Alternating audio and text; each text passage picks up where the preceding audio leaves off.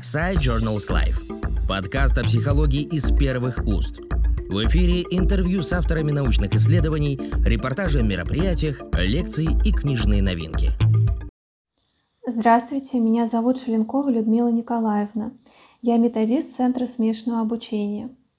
Я хочу представить вашему вниманию обзор зарубежных научных исследований, посвященных самоэффективности в очном, онлайн и смешанном обучении – Академическая самоэффективность – это представление ученика о том, что он может быть успешным в учебной деятельности и справляться с возникающими трудностями.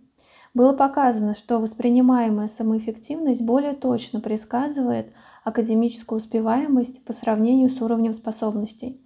При этом такая связь является опосредованной. Самоэффективность определяет то, насколько ученик будет проявлять усилия, настойчивость, вовлеченность, что приводит к учебным достижениям. С высокой самоэффективностью ученики склонны выбирать те учебные средства, которые они считают трудными, нежели те, которые рассматривают как легкие. То же самое касается выбора более сложных задач. Ученики с низкой самоэффективностью рассматривают трудные задачи как угрозу, имеют слабую способность справляться с напряжением, которое с этим связано. Самоэффективность зависит от контекста, поэтому академическая самоэффективность будет разной в отношении разных предметов. Например, у одного и того же ученика академическая самоэффективность будет высокой в математике и низкой в химии. Более того, степень самоэффективности может различаться в отношении изучения разных тем в рамках одного предмета. Как повысить самоэффективность в обучении? Академическая самоэффективность может повышаться за счет увеличения опыта в данной деятельности. Поэтому обучающиеся старших классов и студенты последних курсов демонстрируют большую академическую самоэффективность по сравнению с учениками классом или курсом ниже. Тип учебной среды и метод обучения также повышают самоэффективность учеников.